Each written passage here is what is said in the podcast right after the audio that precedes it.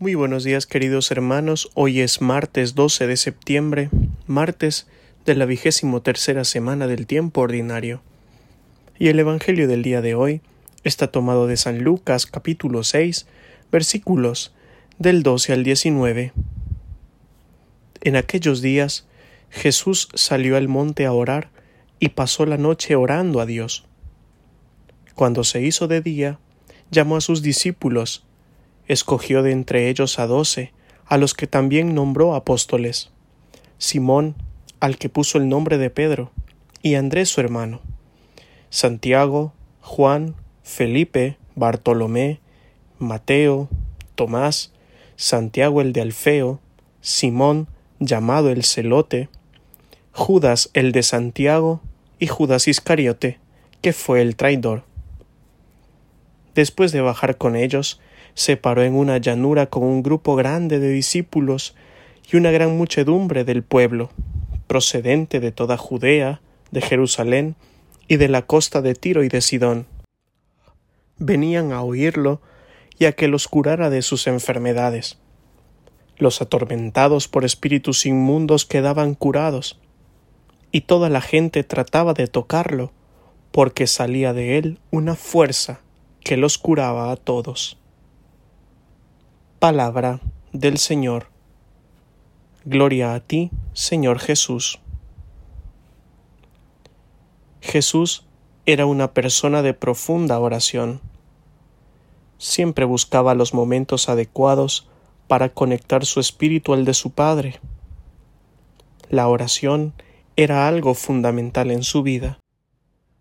Es más, Jesús no puede llevar adelante su misión si no es desde el clima de encuentro con aquel que sostiene su vida, alimenta su ser, le muestra el camino a seguir. En ese diálogo sincero entre dos corazones que se aman, se suscita un encuentro transformador, iluminador y sanador.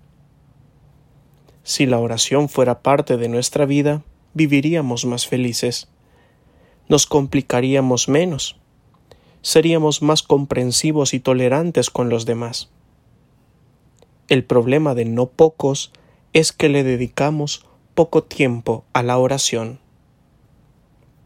La oración no es repetir frases como papagayos, ni tampoco un monólogo vertiginoso donde no hay espacio para el silencio, la contemplación y la experiencia de encuentro con Dios en lo profundo de nuestro ser. Si la oración no es un encuentro entre dos, no es fructífera, no sana ni transforma, no libera ni llena. La oración nos hace ver la vida y la realidad con una nueva perspectiva, más amplia y esperanzada. Nos hace sentirnos abrazados por Dios cuando la cruz del dolor la enfermedad, las crisis y las adversidades golpean nuestra vida. Se convierte en un faro luminoso para no ser víctimas del miedo, la tristeza, la amargura y el vacío existencial. La oración es el antídoto del alma. Son las píldoras con las que Dios cura nuestro egoísmo, nos hace más humanos, nos ayuda a perdonar y a vivir desde la gratitud y el servicio. Sana las enfermedades del alma y el corazón. Si fuésemos hombres y mujeres de oración, seríamos más felices, tendríamos más paz, no nos resistiríamos tanto a la voluntad de Dios. Podemos caer en el riesgo de hacer de la oración algo íntimo y personal, pero en realidad la oración tiene una dimensión comunitaria. Si nuestra oración no nos lleva a vivir desde el amor, es una oración vacía, viciada. Puedes rezar mucho, pero sin amor, como diría San Pablo, nada somos. Santa Teresa de Calcuta tenía una frase muy inspiradora donde se ve la relación estrecha entre la oración y la vida. Dice de la siguiente manera El fruto del silencio es la oración. El fruto de la oración es la fe.